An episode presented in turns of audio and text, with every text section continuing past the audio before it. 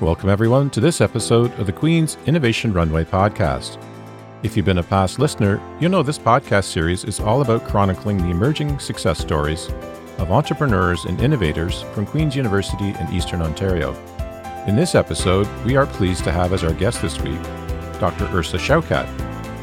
Irsa is a Queen's Twice graduate with a PhD in biochemistry and cell biology and a master's in biochemistry and cell biology, again, both from Queen's.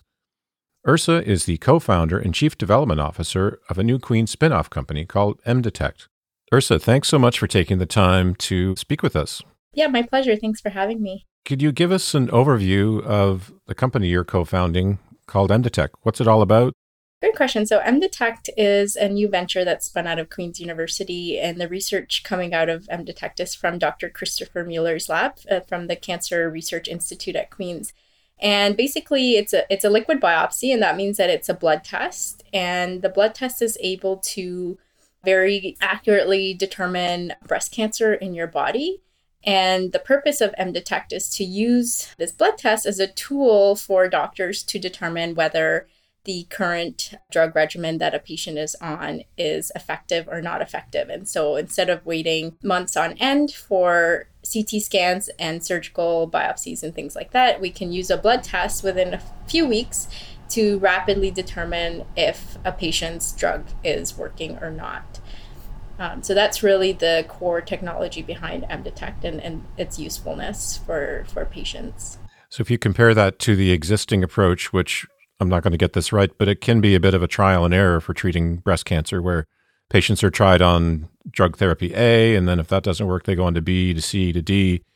You're saying with a liquid biopsy or a blood test, you might be able to help figure out the fastest and best route to treat those patients? Yeah, exactly. So you got it pretty accurately. So, you know, currently on the market, and it's a growing market, there's a lot of newer therapies or drug chemotherapies that are coming on the market. And I think for breast cancer, there's something about 80 different therapies in the market today that can treat the different subtypes of breast cancer. Now, of course, it can get more complicated based on what subtype you are um, for breast cancer. But essentially, the idea is that a, a doctor our oncologists sort of say that they try their best guess for the first therapy. It's typically standard first line therapy that they would use. And if because everybody is different, all patients respond differently. If that one is not working, a patient typically has to wait about three to six months before they can see if that therapy is working or not based on a CT scan or some sort of imaging technology. And if it's not working, then they've just wasted that three to six months being on something that was not working for them and that it was also you know highly toxic because these drugs aren't easy on the body. And so they've you know been exposed to something for that long and it sort of doesn't help extend their their lives. And so if we could find something effective a lot earlier within two to three weeks uh, using a blood test, which is something that's non-invasive and sort of you know easier for patients and for doctors, then they could try therapy B or therapy C and see if a patient is responding or not. My general understanding is cancer is a fairly broad word. Is that when you look at different cancers, it could be a couple of hundred different diseases, all lumped under the word cancer, which generally I assume means inappropriate cell division or or the body not functioning normally in certain tissues leading to overgrowth and then you know organ failure or other things that can happen that cause some some challenges for cancer patients. So, what is it in the blood that you're actually measuring that's going to provide an, a, an exquisite understanding of what an individual's tumor burden is to figure out which therapy might be the best? The tumor in your body and so here we're looking at breast cancer tumor they you know these cells can shed uh, either shed the cells or they once a, a, tumor cell dies it releases its contents into your body and that those contents end up in the bloodstream. And part of those that that content is the dna for that tumor.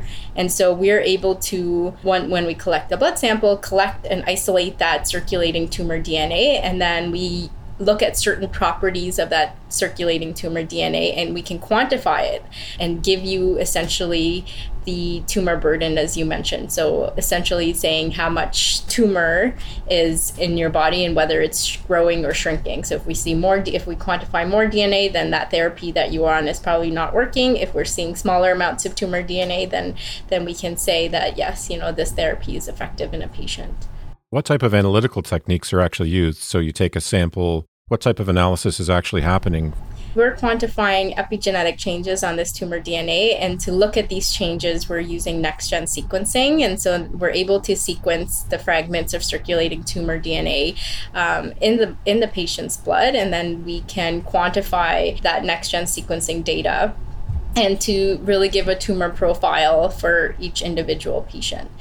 So the, this is a technology that's up and coming and growing, and a lot of hospitals nowadays have next gen sequencing facilities. So it's something that could be implemented pretty seamlessly once it's commercialized and, and marketed. And you're going to be hopefully capitalizing on the trend of personalized medicine, where if you look at a typical drug, well, you treat 10 and you might have activity in four or five of them. If you could figure out the biology behind the disease, you might be able to treat just the right number of patients, right? Some sometimes drugs are a bit of a, a broad approach because the studies look at a variety of patients and sometimes drugs don't work in all patients. So it seems to me that it would be encouraging for the healthcare system and patients alike to have something that would be more precise. And that's what you're going for, right? Yeah, exactly. I mean, definitely, you know, can cater to patients for effective therapies as well as, um, you know, if we can identify effective therapies for the healthcare system, then they're not spending however crazy amounts of money um, for certain therapies for patients that are on it long term that are that's not really working for them. mDetect is incorporated. I know that you've licensed technology from Queen's University. What are your near term priorities for building value in the company?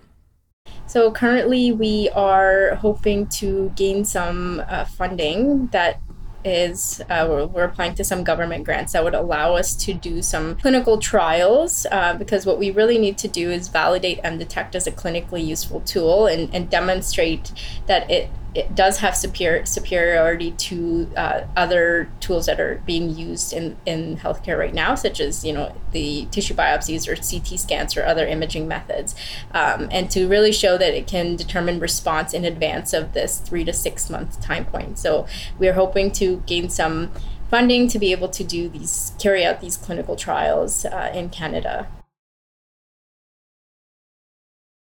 And in terms of your role, I understand it's your the main person on the ground. You're co-founding this with your professor and other collaborators. So what is what is your role sort of day to day in furthering that mission? Sounds like fundraising, but there's also designing what your pathway to the market will be, making sure you do those right kind of clinical studies, which always involve things like power calculations to figure out how many patients you need. And then beyond that, are you, I know you've talked about breast cancer as your lead indication, but is the platform going to be amenable to doing a similar thing in other cancers down the road. And so, give us a snapshot of what what your sort of day to day priorities are, as as I understand it, the main person on the ground at the moment for the team. Yeah, so I'm currently, I guess, the first employee for mDetect, and my sort of day to day consists of just uh, understanding the market for liquid biopsy and reaching out to potential doctors, for example, or oncologists and regulatory people that can help in the process of commercializing mDetect because there are several aspects that we would need to consider for mDetect to be a uh, a tool that we can use clinically. So, of course, you know, we have to um, get the word out there, ask ask the doctors, oncologists, whether this will be something that they will use. And so, this requires a lot of market research and a lot of understanding of the liquid biopsy field. Also, we'll need to show um, healthcare. Uh, providers that no, this was something that will be cost effective for them and that needs should be implemented in the healthcare system. And then on the other side we need to get mDetect validated. So as i mentioned we need to do the clinical trial. And so we're you know sort of getting the funding and writing the grants and that work is also being done. And then lastly um, we're also working to get sort of the uh, intellectual property of uh, mDetect rooted so that, you know, we do have all exclusive rights to using our technology and protecting that. So there's a lot of day-to-day different aspects that I that I focus on. To answer the second part of your question, um, so the research the core technology of for mDetect is amenable to other types of cancers, and we do have the blood tests available for uh, lung cancer, for ovarian cancer, pancreatic cancer, and a few additional ones, prostate cancer as well. And and once we sort of establish one of them, and, and breast cancer, since you know it affects so many of us, all sort of know somebody who has been affected by breast cancer. Um, we're starting you know once we get breast cancer rooted then we can move on to expanding this platform to to the other but uh, to the other cancer tests as well. Excellent. So when you're reaching out to these doctors sometimes we people call that reaching out to key opinion leaders. For others thinking about starting biotech companies are you sort of pitching the scenario to say we believe this is how this would be most useful to practice and getting feedback to say yeah i see that every day. If i had a solution like yours i'd be using it you know, for A, B, C, D scenario? Or it, does it give you a chance to tweak it and say, oh, well, we, we generally want to help support the treatment of breast cancer, but our original thoughts evolved a little bit based on how clinical practice might work? Um, it's a little bit of both. I think there's always tweaking as you get to your final product that can be commercialized. But for the most part, the responses that we've gotten from Canadian oncologists, at least, is that this would be such a useful tool. Uh, liquid biopsies are not quite readily available in Canada, not not in clinical practice as a routine tool right now. And so I feel that I you know I sympathize with with the oncologists at least from their responses that you know this would be something that would be useful for them in helping their patients. Right. And so jumping back to the technology for a second. So the scenario you're looking at is breast cancer. So somebody's been diagnosed and they're in in the clinic, but if we look at future indications Breast cancer is typically people do go for an annual mammogram, for example, where they might see a lump. But at that stage, the cancer has already taken hold, if I could describe it that way. Would your technology be able to detect things even earlier than a perceived lump? Because presumably that cancer was at one time probably microscopic and not palpable as a lump. Is that going to be an advantage of your technology down the road to see to detect things before there's actually something palpable on a patient? Uh, it's definitely can have useful applications for that um, purpose. It's not something we're focusing on. Uh, it really depends on the cancer, the specific cancer that you have, whether early detection will help uh, sort of extend your life. Sometimes it, you know, the the time to mortality doesn't really matter whether you find it early or you find it um, at that time but for certain cancers definitely. So you know pancreatic cancer for example you know early detection would definitely be something that would help save a person's life if if it could be caught at, in a stage where it's no longer it's not as aggressive.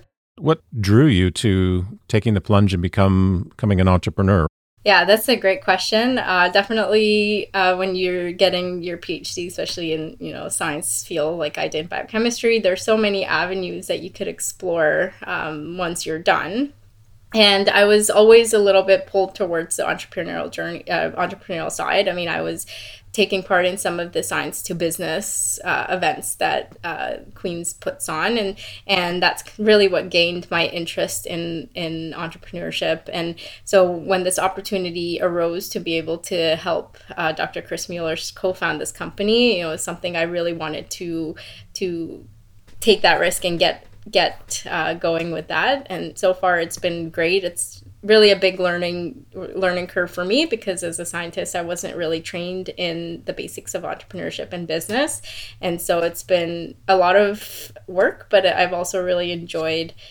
enjoyed learning uh, as I get go through this journey. Just in the things we've talked about, so you're supporting intellectual property, market research, clinical trial design and planning and then all of that couched in a company that needs to raise funds, which in itself is putting your business pitch together to convince try and convince investors to join you on on the journey. Touching on that aspect for a, bin, a minute, what what is going to be your business model? who in the healthcare system will likely pay for your service? Uh, great question, Jim. So we're still in the earlier stages where we're trying to develop uh, a concrete business models, and there's several avenues that we can explore. So one would be uh, where we create the test and we offer it straight to the hospitals and we send them all the information they need and they can just collect the samples from the patients and analyze and do everything in house, meaning within the hospital themselves.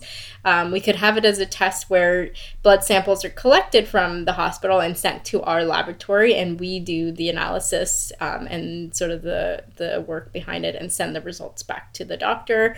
Um, so there's, you know, different avenues to explore and, and I think right now really depend on where some of the the funding will come from that will help really solidify the business models um, and so we're exploring all these options right now I know you participated in some entrepreneurial support programs. Can you give us an idea of which ones you've participated in and the type of support they provided? So maybe so other grad students thinking of entrepreneurship can get an idea of what supports are out there for somebody that's got deep scientific domain expertise like yourself, but then trying to move over into applying that framework into the entrepreneurial area. Yeah, so there were a couple that I've been a part of uh, in the last sort of six months or so. The first one, and, and I highly recommend this to students because students are allowed to participate, was Tandem Launch. Uh, Tandem Launch teamed up with Queen's and they provide uh, sort of uh, a lot of training in the basics, for example, in finance and marketing and just sort of provide guide, guidance in how a business is formed and how it grows from having a very basic product to a finalized product that can be commercialized. And so that was a program that they put out, and, and Queens was able to sort of let students sign up for that. And, and I participated in that. And it was very useful, especially for someone that had very little sort of basic knowledge in, you know, especially things like finance and accounting. And so that was very useful. Um, another program I participated in, and perhaps this is something that uh, once you're done grad school or you know you're done, and this is something if you want to learn entrepreneurship or if you have an idea for a company that you want to start. Uh, so this was the Wings program out of uh, the Seaway Incubator at Queens, and they really teach you a lot about marketing and and how it is to conduct interviews and reach out uh, to key opinion leaders. Uh, so that was also very useful in in making sure that we were asking the right questions and based on our results, you know, how we can tailor the responses and, and come up with a product that is likely going to be marketable. I also am part, part of other incubator programs. And again, I think if you have an idea that you want to see grow or if you have already a product that you want to commercialize, uh, then, you know, these programs would really benefit benefit, uh, you would benefit from them. So this is Launch Lab in Kingston that we're part of that can help uh, extend your network so they can help introduce you to the right people within the community or even outside within Canada, sort of place you with somebody that can provide mentorship in the area that you're interested in. And so that's been also really useful to get that, expand our network in that sense. That's awesome. And I think your co founder and the professor involved with the company he's even participated in one of these innovation programs. Could you say a little bit about that program that he participated in? Yeah, so Dr. Mueller recently com- completed the Invention to Innovation program offered through the Simon Fraser University uh, Beedie School of Business. And so this was a six month, uh, very intensive program for scientists and entrepreneurs. So, especially if you are in STEM, uh, this would be something that would be useful. And I think students are able to participate in this as well. Um, you, don't, you don't have to have completed school. And so at the end of this program, uh, you've sort of covered a lot of the basics on, again, marketing and finance and how to create a business model and how to estimate, you know, the cost of uh, everything that you would require. And so I think this was really useful for uh, Dr. Mueller uh, to participate in. And at the end of it, I think you have the chance to also pitch uh, to you know potential people of interest and and and I think that also sort of lets you put together um, sort of a pitch deck basically of uh, your your uh, business idea and you know how you want to see it grow and, and what it would uh, how it would impact uh, the community. So all these programs help you and and Dr. Mueller learn about the entrepreneurial things because you know about the science side of things. So you got to use that knowledge to kind of be the Google Translate between the science and then how that turns into a business. And it sounds like you're getting lots of opportunity to revi- refine the story because sometimes storytelling is a key component of your startup, right? So I'm assuming you might be spending a fair bit of time making sure you understand how to translate the detailed science, which has been peer reviewed and published, into a pitch that venture capitalists and partners will resonate with and show that you're thinking about how to translate that scientific discovery into a business lens that's going to create a compelling proposition in the marketplace. Is that is that fair to say you spend some time doing that? Exactly. I mean, one thing that I've been learning is that, you know, obviously as a scientist, the background knowledge that I have, you know, the business investors don't have that quite that extensive scientific background knowledge. And so we really have to explain it in a way that uh, shows them the the impact that this would have, and I think that's the more important focus for them is you know um, sort of the the impact that it would have on our community on uh, in, you know and and the potential for growth of course that this is what they're looking at. Um, so uh, definitely uh, uh, you know because as scientists we always say you know this is the best thing since sliced bread but you know to really relay that information to a general audience requires a, a, lot of training and to be able to effectively communicate really i think the impact that your science would have. Yeah i think that's a good good lesson for any other grad students thinking about entrepreneurship is just remember you want to translate your deep scientific domain expertise into i guess a business language or into the world of commerce so that uh, you know at the end of the day businesses are all about profit and profits and loss in the biotech sector there's very long product development cycles in a highly regulator- regulated environment. Lots of regulatory information you need to file. So that, that's good advice. Will MDetect go for something like FDA approval? What is the regulatory pathway for your product, or do you know yet? Uh, I think that would, of course, also depend on which business model we pick. So, if we decided to have a centralized lab where testing would be done in our facility, then we would need to be approved um, for the right um, sort of validate analytical and clinical validation for our lab and so make sure that the you know the experiments that are being done to the right standards that you know the health regulatory uh, in the us adheres to. And so uh, we are considering uh, you know getting fda approval and and there's a lot of validation that needs to be done to, to in order for that to happen. And so part of that would the clinical trial that I mentioned earlier, that would help in, in that sense uh, to show the FDA that this is something that's clinically useful. And so, looking ahead three to five years, I mean, I mean, what's your hope for MDetect and what it would look like, and what type of impact you hope to have through creating and growing the company and building these products? Yeah, well, you know, in three to five years, we hope that this is something that can be on the market. It's you know not like a drug. Uh, you know, I think it's we now know that you know drugs can take over 10 years to be on the market you know this is something that we can show pretty quickly within you know one to two years that it's working and so hopefully you know the three to five year mark is something where MDetect is on the market and commercially available to patients and hoping to expand again no, not just breast cancer but to the other cancers around that point if you know this is something that we've shown is clinically useful and can help extend the lives of patients um, and you know this is a growing field. Uh, it's really sort of the future of precision medicine and cancer care um, in the world. You know, liquid biopsies are growing, and there's different purposes for them. Uh, whether it's early detection, whether it's you know using them for guiding therapy decisions, or whether it's to look for relapse. And so you know it's a very growing field and ha- has different ap- uh, applications. Um, and so we hope that you know within this time frame we can see it being implemented in both, of course, in Canada and and also in other parts of the world. That's a compelling vision. Well, thank you very much for taking the time to chat with us. We're sort of at the end of our time here. I wish you, Dr. Mueller, and your other collaborators and founders uh, all all the success in the world. Hopefully, you'll be able to grow this business in, in, in Eastern Ontario, and we'd love to take the chance to check in with you down the road to check in on your progress. But really appreciate you taking the time to chat. Thanks, Irsa. Yeah, thanks for having me, and I'm happy to share a bit more about what MDetect does, so that everyone uh, uh, you know knows the type of research coming out of Queen's University as well. Um, so thanks, Jim. Thank you for listening to this episode of Queen's Innovation Runway. If you like this podcast, please be sure to subscribe or drop us a comment. If you want to learn more about supporting research and innovation at Queen's in Eastern Ontario, please see our show notes for the list of organizations at Queen's that help startups